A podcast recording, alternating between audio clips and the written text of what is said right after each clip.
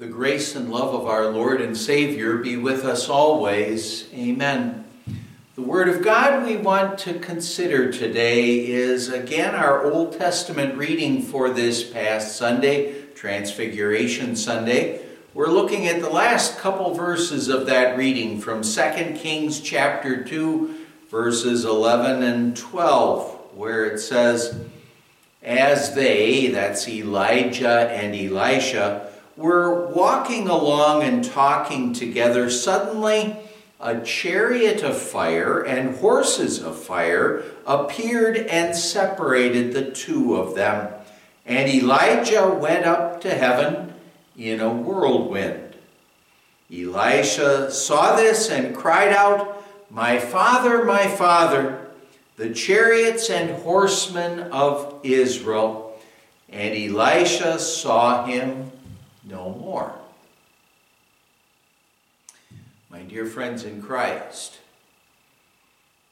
Elijah and Elisha had just crossed the Jordan River. Elijah had taken his cloak, struck the river, and, and it divided so that they were able to walk across on dry ground. And well, after they walked across, then what happened as they were walking and talking on the east side of the Jordan River? Well, what happened is that this fiery chariot, fiery horses, came down and separated the two prophets. And now there have been many attempts to try to rationalize this and to try to figure out something natural that maybe happened here. And, well, one commentator said that there must have been this extreme sandstorm. And as that sandstorm hit, what happened then is that there was a group of nomads that came and took Elijah away from Elisha so that he could be seen no more and abducted him. And now you can kind of understand this because this is kind of a, a strange thing to happen. People don't ordinarily see the glorious way in which the Lord takes his believing children home to heaven. And now, over the years, I have seen some faithful Christians who breathed their last deaths, their last breath and when I've seen them pass away, I never saw chariots of fire or fiery horses like that. But I do know that when those Christians breathed their last breath like that, that what happened was something absolutely glorious, something absolutely wonderful, because well, what was happening then? Well, the Lord or his angels were taking those people home to their eternal home in heaven. That is something that is so wonderful. Well, as Elijah was taken home to heaven like that, Elisha exclaimed, My father, my father, the chariots and horsemen of Israel. And now he called him my father because he looked at Elijah as his spiritual father, thinking of all of the things that Elijah had taught him and how he had cared for Elisha and, well, for Israel in, in general.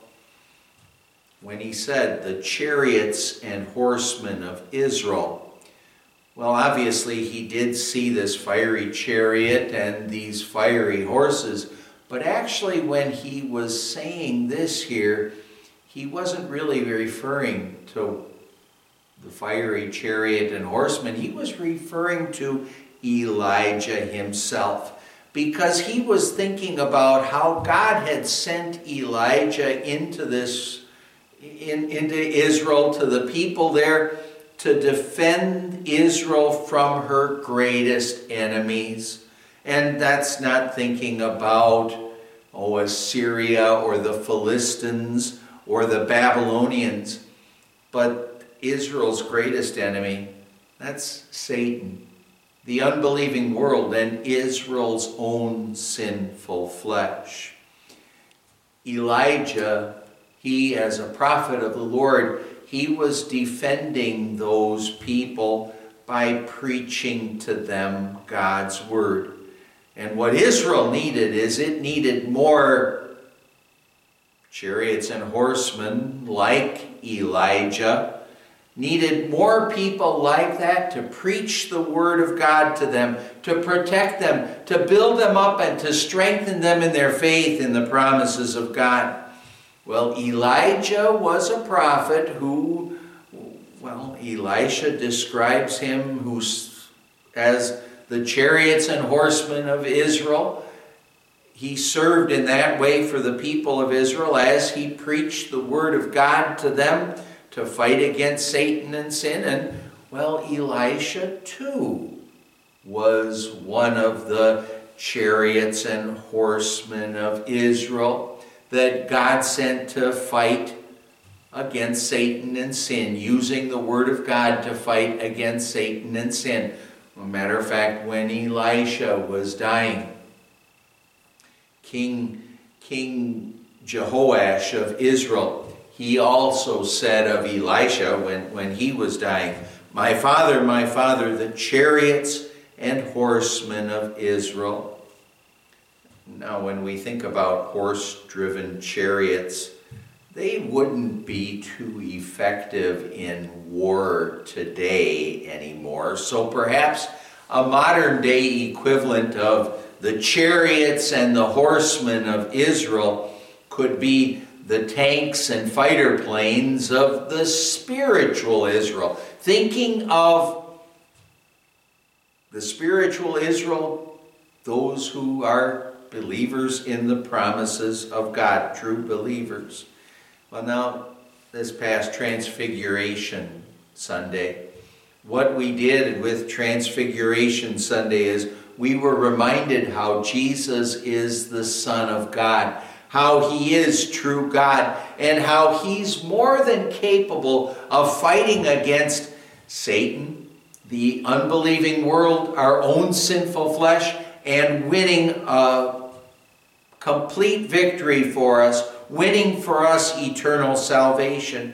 And now, since Christ has won that eternal victory for us, may God help us now to be the chariots and horsemen of Israel, or the tanks and the fighter planes of the spiritual Israel today in that we, like Elijah and Elisha, we would point people to God's Word, that we would use God's Word to fight against Satan and sin, and we'd use God's Word to proclaim God's gracious gift of eternal life in heaven which is ours through faith in Jesus, in his life, his death, his resurrection for us.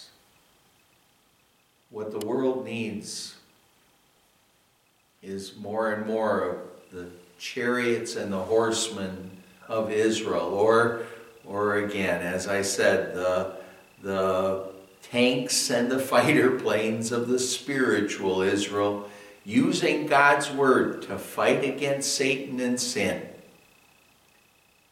Amen. Let's pray.